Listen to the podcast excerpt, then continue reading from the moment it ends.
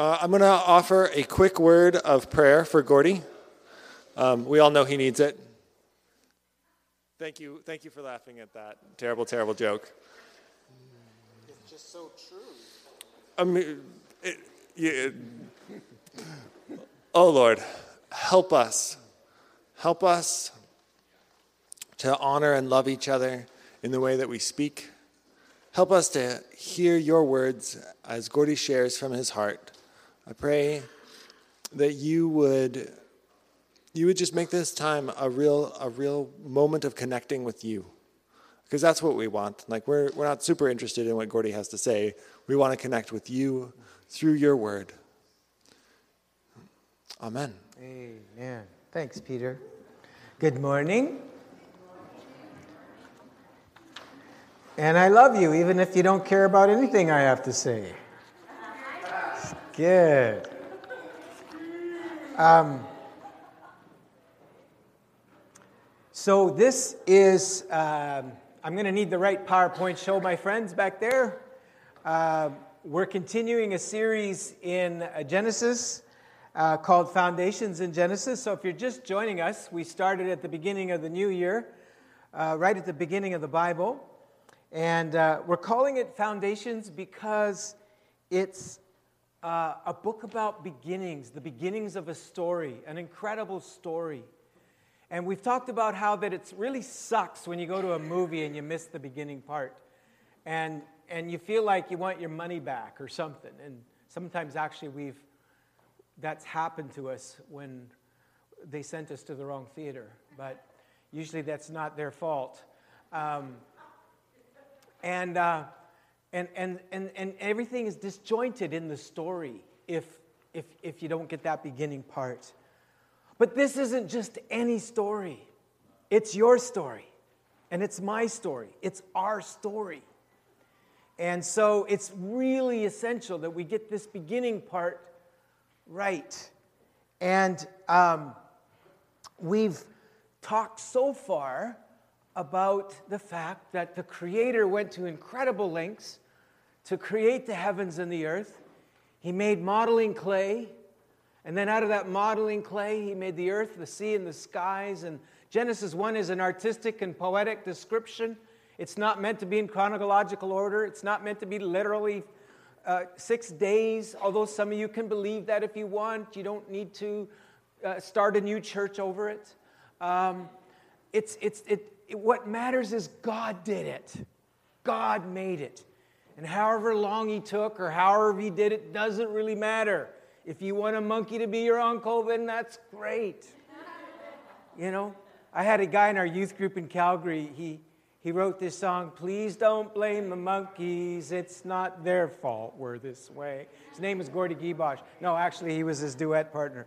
Anyway, um, so, so whatever you believe, God did it. God made it. However, we got here, we know that it was He had you in His heart before the foundation of the world. You were in His plans. And He was so excited and so delighted. He was just the anticipation that He had for your arrival. Do you know how God's heart just burst for your arrival? Do you know how much He anticipated? billions of years ago. Do you know that there's never been a time in all of eternity that he hasn't been thinking about you? Does that blow your a few fuses? There's never been a time in all of eternity that God hasn't been thinking about you. He did, you weren't an afterthought. You weren't in a whoops. You weren't that.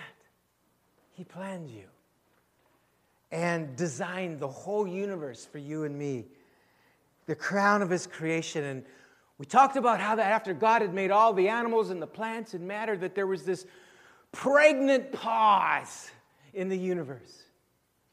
And the Trinity, the Father, Son, and Holy Spirit, called a meeting. And they said, Let us make humanity in our image and in our likeness that they may rule. And so God created humanity in his image, male and female in his image. in the image of the social trinity. We are, at the ground of our being, relational people. We are relational beings. We are not a uh, uh, created in the image of a individual being, but a community Father, Son, and Holy Spirit. And we talked about how that at the beginning we were this incredible community that was naked and unashamed. There was, there was no need to hide, no need to fear, no need to put on airs or to be somebody that we're not. We could be ourselves, loved, accepted, as Lynn sang this morning, in the presence of God and one another. No need to hide. And we could collaborate and work together in co creating with God because God didn't stop when He made creation, even though He rested for a bit on the seventh day. He hasn't stopped. He's continuing to create, but now He wants to do it in partnership with us, His representatives in creation. But then we chose to believe the lie that God isn't good.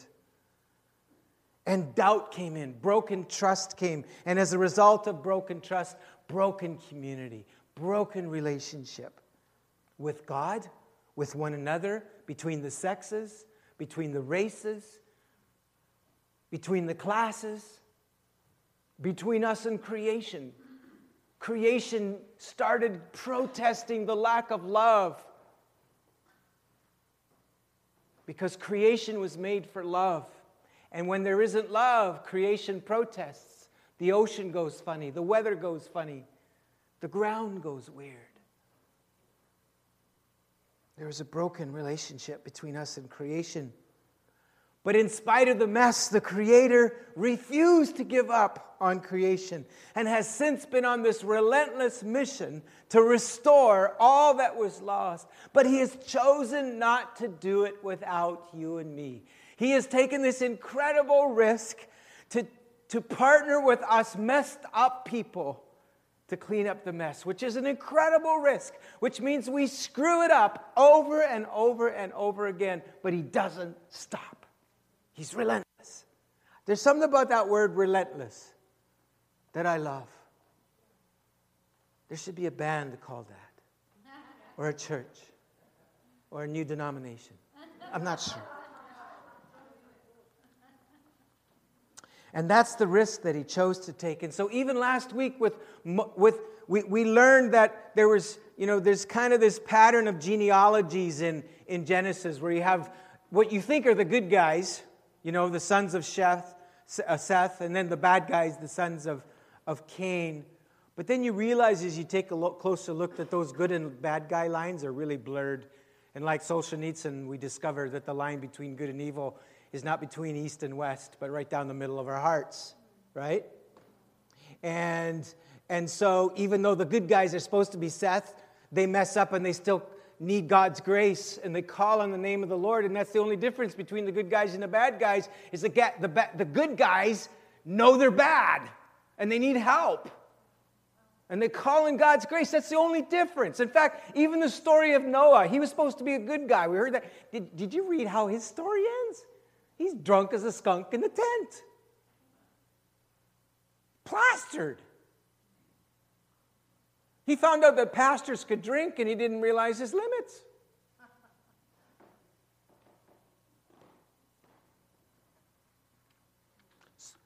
So, Andrew Murray, I, I, love Andrew Murray, good, good old South American guy, writes a lot on prayer. And he said this The sum of all God's dealings with us is to get us to trust Him again. Think about that. And you look at how He dealt with Israel in the Old Testament, and then with the church in the New Testament and the coming of Jesus, the sum of God's dealings is to get us to trust Him again. The sum of God's dealings with you is to get you to trust Him again. I heard a great quote this week, and I have to interrupt my sermon with this quote. The opposite of faith is what? Anybody else? Doubt. Anybody else? Unbelief? How about this? Now, I think, I think you're all right. I think you're all, there's truth in, in what you've all said.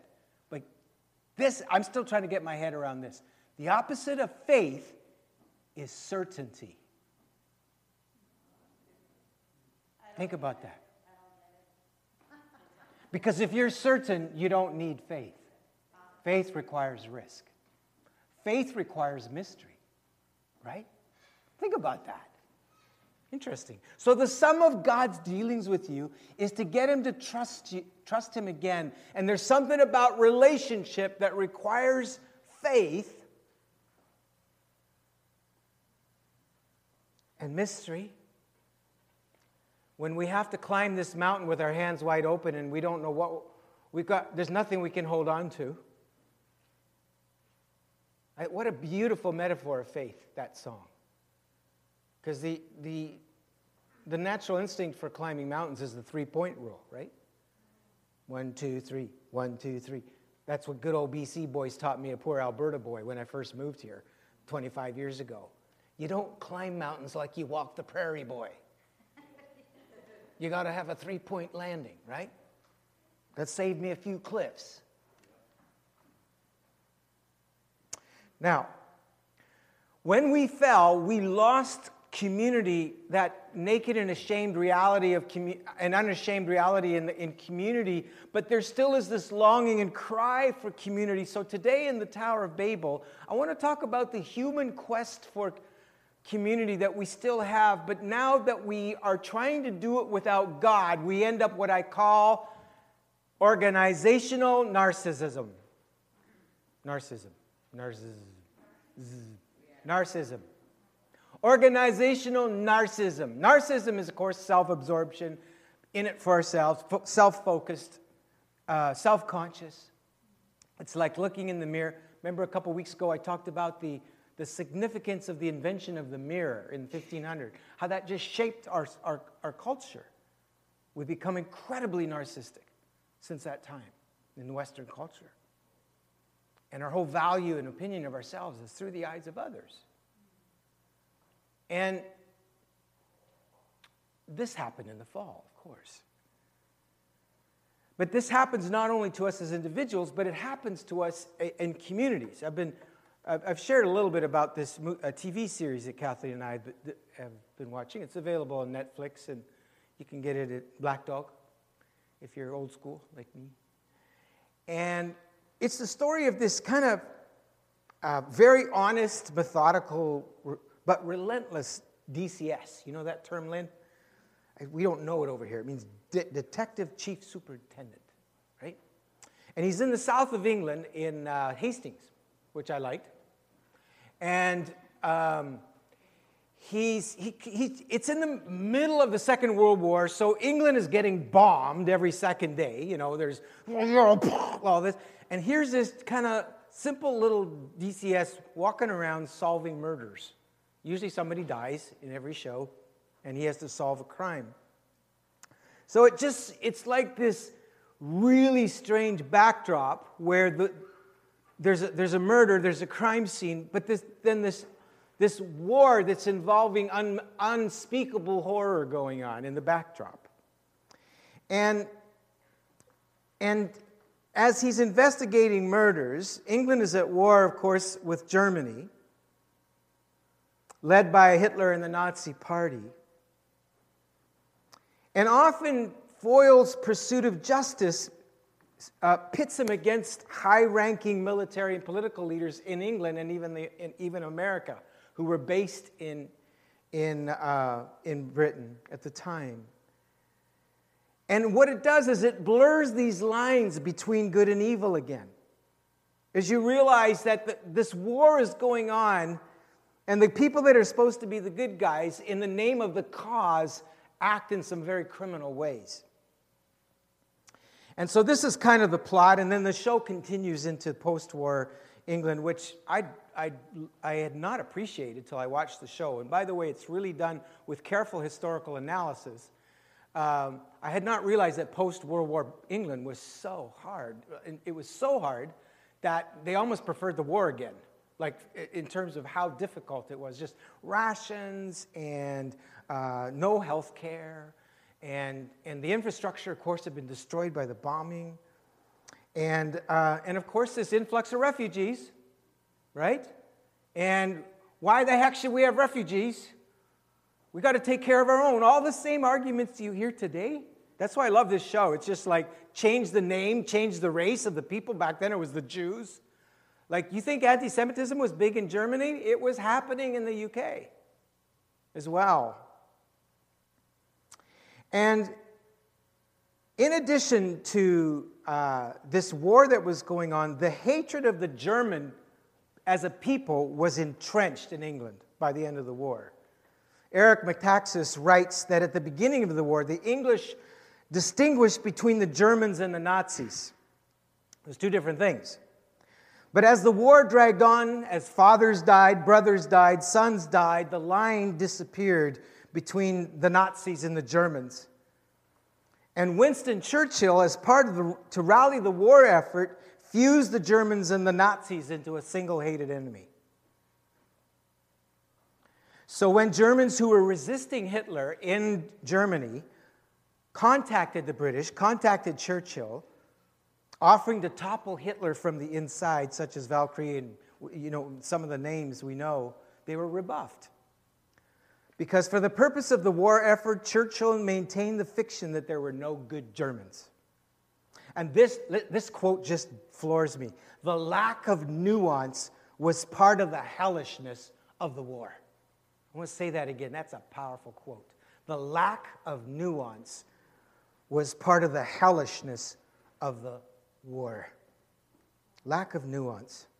You know what nu- lack of nuance is? It's when we categorize people, making assumptions about them based on ignorance and fear. We choose to see them all as a threat. We lump them all together and we label them based on skin, color, language, religion. So, remarkably, there was this funeral that was held in German, or, or held for a German, in Holy Trinity, Brompton, London. It was, a, it was a well publicized, and the British pub, public could not comprehend why in the world they would have a funeral for a German. He wasn't even in England, he was in Germany. He had died just before the war ended. Does anybody know who that German was? Yeah. They couldn't understand why they would have a funeral for a German. But Bonhoeffer's legacy as a German uh, was he saw through the smoke screens of Nazi ideology. Can you imagine being in the Nazi party? You get up, you go to work every day, you know, you're good to your boss, you work hard, you make sure you do your job well, you treat your coworkers well, you, you, you finish your jobs. You're just a really good person. But you are part of, a, of, a, of a, a society and a system that has become evil. Just like you would have been maybe a good teacher in the residential school, right? Same thing. And so this can happen to any organization, my friends. This is, this is the warning of Babel today. Is that it can happen to a nation like Germany, it can happen to a country like Canada or the US, because on fear and misunderstanding and, and propaganda, we can start getting into this kind of uh, uh, organizational narcissism. It can happen to churches, it can happen to home groups, it can happen to families and denominations, it can happen to political parties and regions of our country. It can happen. Organizational narcissism. And so the first clear example of organizational narcissism happens at Babel. So let's look at the text together. Now, the whole world had one language. It was English, of course. And talk about organizational narcissism, huh? Okay. And a common speech. And as people moved eastward, in the Hebrew there's a little bit murky. We're not sure if they moved from the east or towards the east or in the east. But it was, had something to do with the east. They found a plain in Shinar, which is modern day Babylon, where the, there's a connection between Babylon and Babel, which would be probably modern day Iraq towards the, the Persian Gulf, kind of in that area. Kind of they see that as the cradle of civilization. Remember, Saddam Hussein used to really, you know, milk that, that fact, where, where, where it all started. And he was right. They found a plain in Shinar and they settled there. And they said to each other, Come, let's make bricks and bake them thoroughly. They used brick instead of stone and tar for mortar. Then they said, Come, let us. I'm going to stop there for a second. Does that ring a bell, that phrase? Come, let us. Let us. Where did we hear that before? Genesis 1. God said, Let us. So we see humanity functioning in God's image, collaborating, cooperating, working together in community. Is it a real community or is it pseudo? Well, we'll look at that. But they go on to say, Come, let us build ourselves a city with a tower that reaches to the heavens, so that we may make a name for ourselves. Otherwise, we will be scattered over the face of the whole earth. Uh, they say in the early history of humanity that humans had a belief that the law of gravity, that we, what we, they didn't understand it as the law of gravity. Of course, Newton didn't come along until quite a bit later. But when things fell to the earth, they began to assume that the gods were trying to keep us in our place. And it was the gods pushing us down.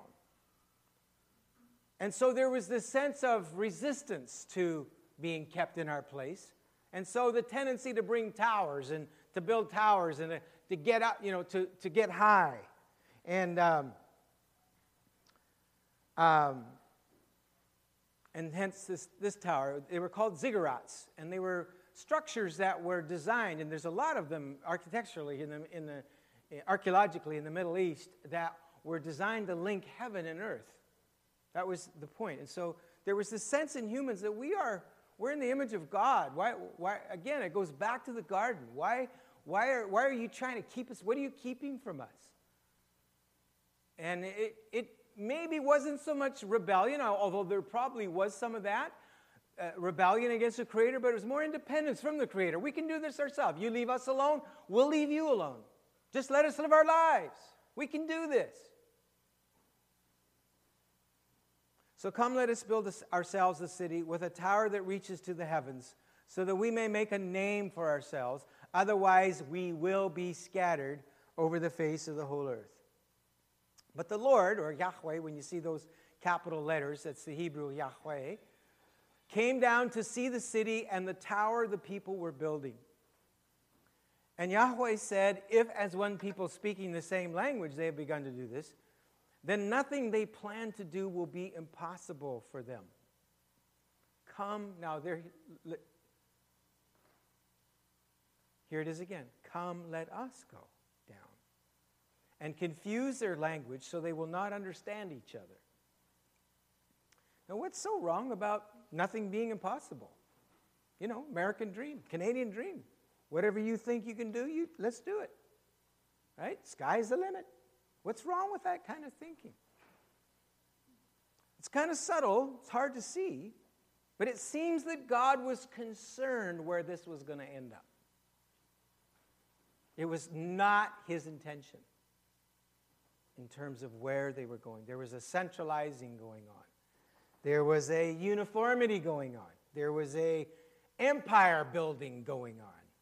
That was contrary to the, the spirit in the heart of the kingdom of God. So the Lord scattered them from over the face of the earth, and they stopped building the city. That is why it is called Babel. Babel, literally in Hebrew, is confusion. Because there the Lord confused the language of the whole world. From there the Lord scattered them over the face of the earth. So, what we have here is a couple of things I want to point out that, that led to this. Human beings after the fall still had the same needs as they had before the fall that had been provided by God. That was all available for them in the garden. And I, I showed you a few weeks ago Mas- uh, Maslow's hierarchy of human needs. And, and we have here uh, our most basic needs of food and shelter. And then there's safety and the need for love and belonging and esteem. And then purpose? What's, why, why am I here? We have all of those needs. And And so Babel was an expression of humanity trying to meet those needs apart from God. So there was, first of all, a sense of fear.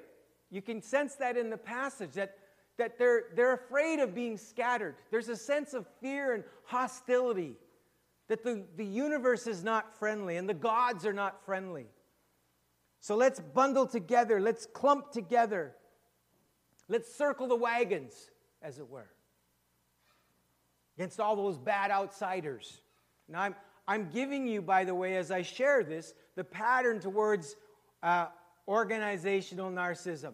So, first of all, there's, a, there's a, a fixation on survival. It's a fixation on making sure our phys- physiological safety, food needs are met. So we clump together for survival and circle our wagons and keep the bad guys out. We got to keep the bad guys out, keep the good guys in, keep the bad guys out. There's that spirit about organizational dystopia as well. It's a sense of us and them that, that's created through fear. Richard Rohr says the root of all violence is fear. Fear causes violence. It starts in the mind, violent thinking, you know, how you see people that are different than yourself. Then it comes to the mouth, the tongue, what you say, what you write on Facebook, you know, those kind of things. And then it comes out in actions, in, in actual physical violence, just like we saw in the Second World War. And then um, it there's a, an idolatrous, let us make a name for ourselves. We're the vineyard. Let's make a name for ourselves. We're Canadian. Eh? We, let's make a name for ourselves. Our church is really cool. You guys suck. Right? It's, it's that sense of comparison and competition and us and them. And we're better than you. Right? That I think there's a healthy pride I think there's a healthy love for your church and your family and your ethnicity. But we all know that when that line is crossed, don't we? We all know when it starts to be at the expense of loving others, embracing others, right? Celebrating others. So I'm not saying don't, you know, don't walk around saying, oh, my church sucks and yours is better than mine. Don't do that. Uh, you can say that about your pastor, but don't say it about the church.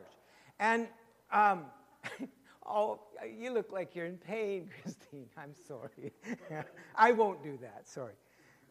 Um, so, so, you know, like when you're in Korea, okay, just a warning. When you go to Korea, you don't wave at people like this. You don't say, come here. Don't do that. Right? Am I right? You don't do that. And when you're in Switzerland, you know, in Canada, this means this is great. It's not great in Switzerland. You don't do that. Um, you know, there's parts of the world where people they eat with their hands, and Westerners go and watch them eat with their hands, and they go, "That how can you be so gross?" And the West and the, and the people in these tribal countries are eating with their hands, and they're looking at the Westerners, going, "How can they be so gross? That fork has been in the mouth of 500 people." right? So this is this is what we're dealing with with uh, cultural differences. Uh, in in, if you're in um, Japan, you know, um, don't make eye contact on the train. Right? So, so, whereas in some places, if you don't make eye contact, you're rude, right? To strangers. And so it's, it's, it's, it, that's part of what happened with Babel.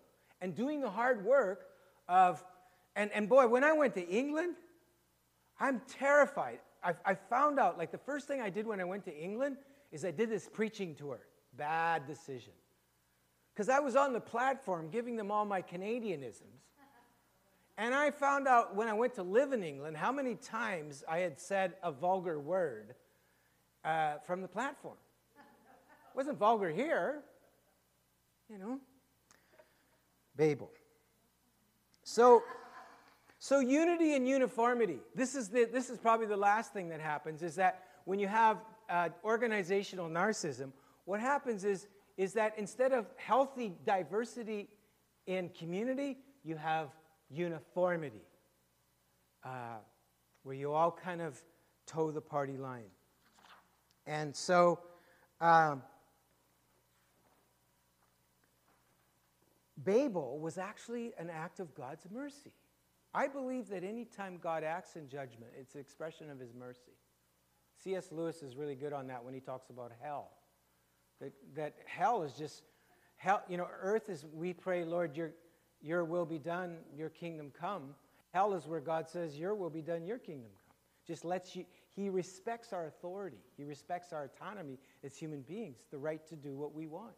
He will not conflict with that. Hell is locked, the door to hell is locked on the inside. So I believe that God's, even his most severe judgment, is always an act of his love and mercy and intervention. And we see this again with Babel, where the Lord intervenes. And um, I love the, the late Ralph Winter, who founded the U.S. Center for World Mission, said this It was like the world was re- united in rebellion against a broken-hearted God who had just wanted his kids back. Blinded by their ambition and false unity, he broke in by creating many different nations, tongues, peoples, and cultures so that we would learn that true human community is impossible without grace, without God without his presence. He never intended us to do this. And so then he did this, and I know I'm getting ahead of the story as Peter shared earlier, but God said this uh, after he had divided all the nations, it was like all of these different languages and cultures and peoples and nations. I think there's something like 11,000 languages, is that correct, in the world today? Something like that. And we're getting close to having a Bible in almost every language. We're not quite there yet, but we're getting there. But why did God make it so hard?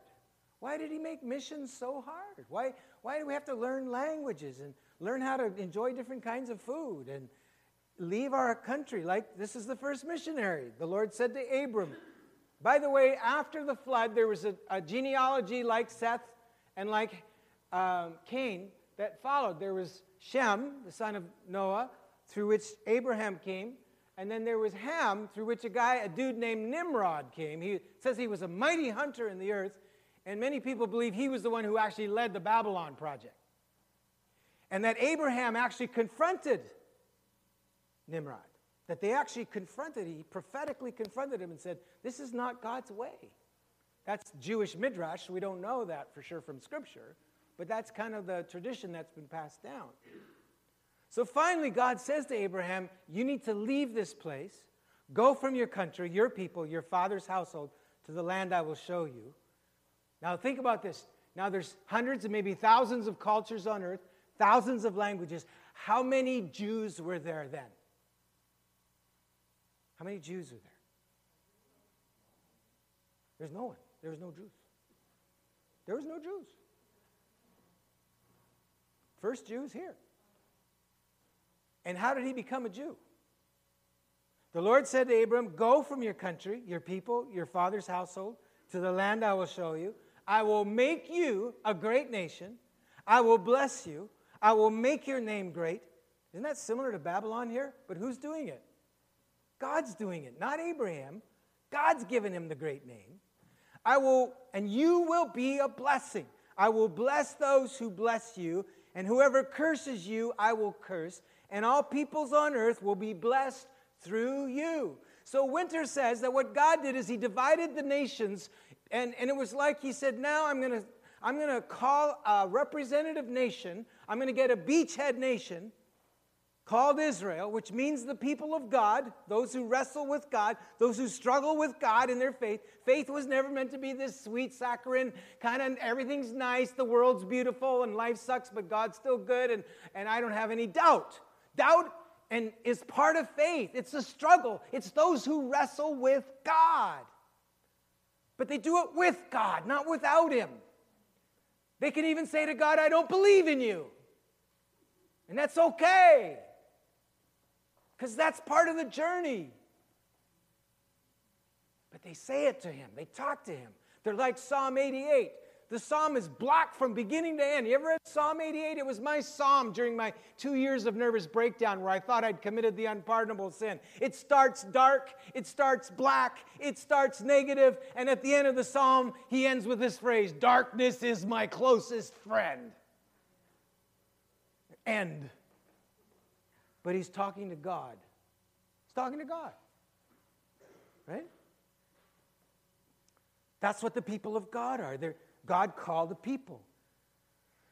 And so God wanted to, to win the world back piecemeal, one nation at a time. I will make you a blessing to all the nations of the world. Israel was called to be a missionary nation, to bless all the nations of the world, to demonstrate God's love and nation and you, to all the nations. And you see that through the prophets, you see, see that through promise after promise. But they forgot what their mandate was.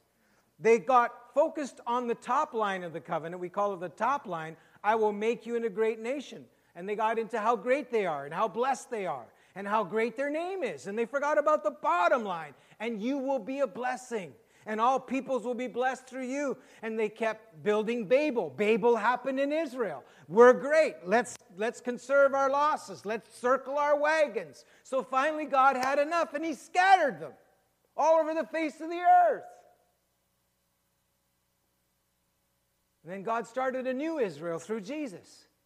Jesus came, the ultimate Israeli, the ultimate Jew. He lived, he lived the life of, of, the, of Israel that God had intended for Israel as his servant to be. And he came and he died on the cross and he, and he was raised again the third day. And then he commissioned his disciples and he said, you will receive power after the Holy Spirit has come upon you, and you will be witnesses unto me in Jerusalem, in Judea, in Samaria, to the uttermost parts of the earth. Go to the nations. It was Acts 1 8. He said that. Then God waited and waited and waited. He waited about a decade, and they're still hanging out in Jerusalem. Another Babel. It's all about us really. We want to be blessed. Are you blessed, brother? They're saying to one another, Are you blessed? We're blessed. Hallelujah. I got my new Rolls Royce Porsche chariot buggy. Hallelujah. We're blessed. There's nothing wrong with being blessed, but why are we blessed? We're blessed to be a blessing. We're blessed to show God's heart to those that are not us, other than us. That He loves them too. He loves their kids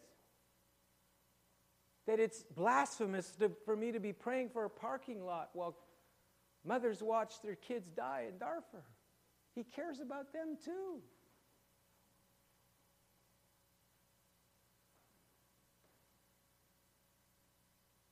So God waited. Acts 1 8, you will be witnesses unto me in Jerusalem, Judea, Samaria.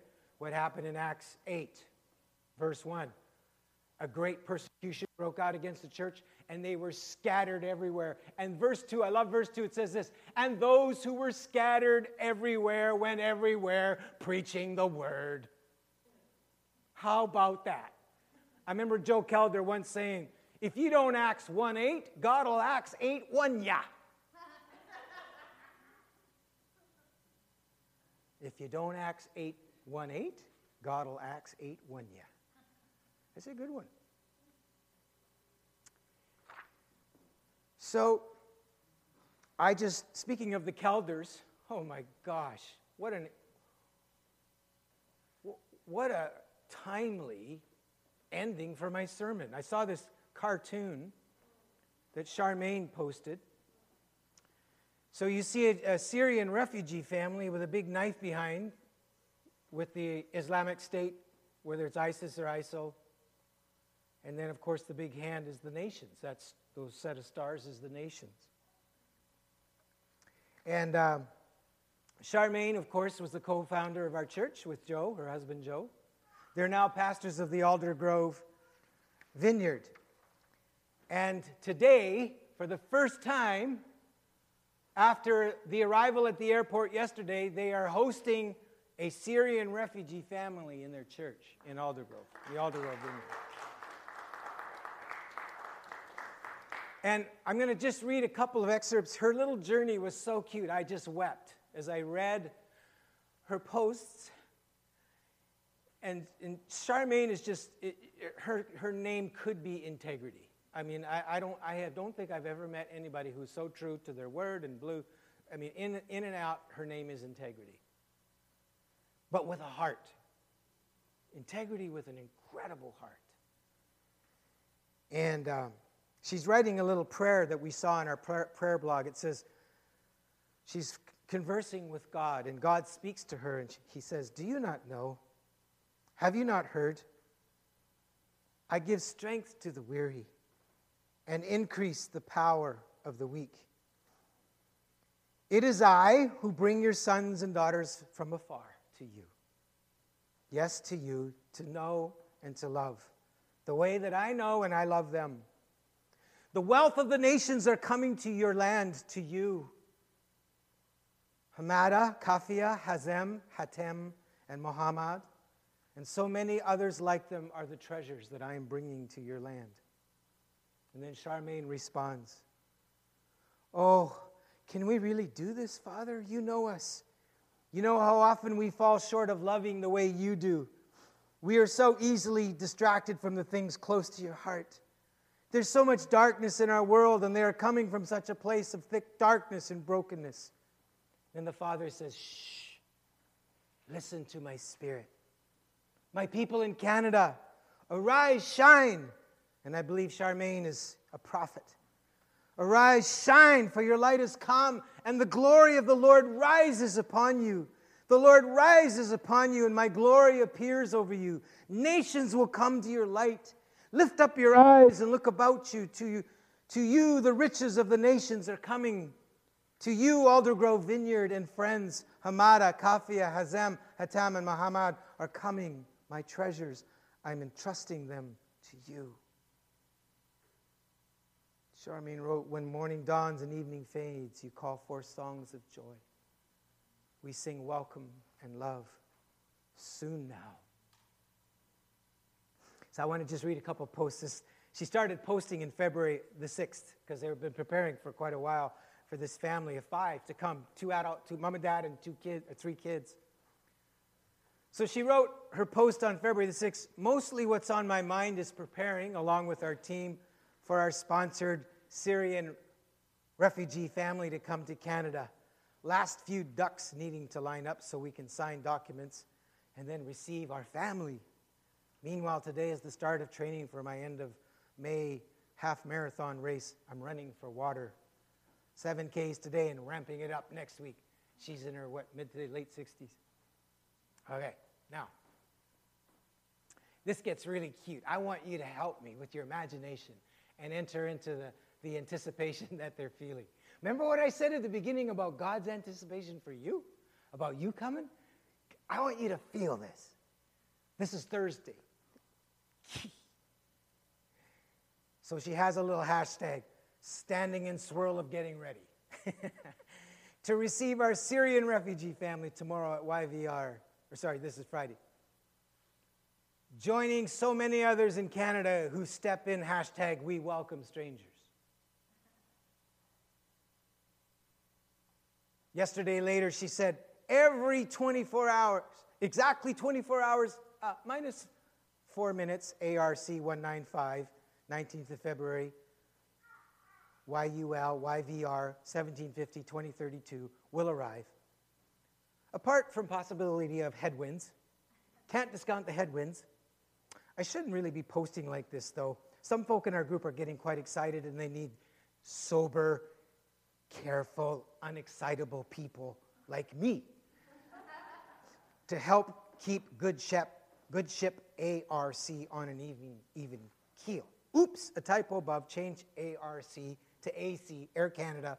Ha ha, just a finger slip. See, some of you tomorrow night, 23, 40 minutes from now, unless you're early, you never know, some of us might be a bit early. And then a little bit later, this was, this was yesterday, the day of the arrival, Saturday morning. Hmm, what's on my mind? Hmm. Another February weekend, cold drizzle, typical lower mainland BC day. Weekend coming up, errands to run. Oh, right. Must go into Vancouver later today on one of those errands to meet with some folk. Better post a note to self not to forget. And then she posted this. This was some of the kids from the Aldergrove Vineyard who'd come with uh, Lizzie. Remember, Lizzie sh- shared with us in early fall. They were all there, a whole bunch from the church were there waiting for the family to get off the plane. They were so excited. And uh, I won't read all of this, but Shar, wrote, Still waiting to, for the family to emerge from a small room where they're being debriefed. The kids were going crazy. In this prohibited area, a bunch of the kids were doing cartwheels and handstands and being kids. If they didn't do that, maybe the pillars, pillars of the airport would have shouted out, The kingdom is here! Sorry, no pics of that. But it happened and for an extended period. Joy was erupting and a family was welcome. And God gave us an Egypt, Egyptian lady, friend of one of our group, to come and translate. Because of Babel, remember, the love and care and the gratitude on both sides of the cultural gap. That was lessening as the planks of love were laid down over it. And then my favorite this is the children. This is one of my favorites. Kafia said to us all, We left our family. This is, this is the mom. We left our family, and now you are our new family. In the frame are two of our new family member, members, Hatam and Muhammad. To the right is one of our awesome team members who stepped up big time to welcome this Syrian family to Canada into our midst. Now, I have to be honest with you. I didn't get a picture of the family. This was another family. But I just kind of wanted to get Charmaine's not the most high tech person, so she didn't get the pictures up yet. But we did see the kids. Yeah, well, there they are, right? And isn't that amazing? Oh, God. I, I, I didn't even need to preach today. I could have just told that story. That would have been the sermon. So while it is always more comfortable to relate to those who are like us, the good news calls us to move out of our comfort zones in order to love those who are unlike us, recognizing our common humanity in the image of God. We're all different, but we're way more alike than we're different. We're way more alike than we're different. We're all different. I'm glad we're different. I love the diversity. I love the, the kaleidoscope, the tapestry, the mosaic, whatever you want to call it. I love that. But we're all humans in the image of God, part of a family, loved by a father who excited as Charmaine and team were for that Syrian, was way more excited about you and I coming. And that's the radical welcome that they founded this church on in 1989. And that's the radical welcome that we stepped to in 1992 when I was busted for the first couple of years just left snot all over the floor at the altar because I was so busted and broken. And that song that Lynn sang this morning was my national anthem. I sang that for years. I am a wounded soldier. But I was welcomed by God through this church. And that's who we are. And the moment we ever stop being that, welcome to Babel. Let's pray.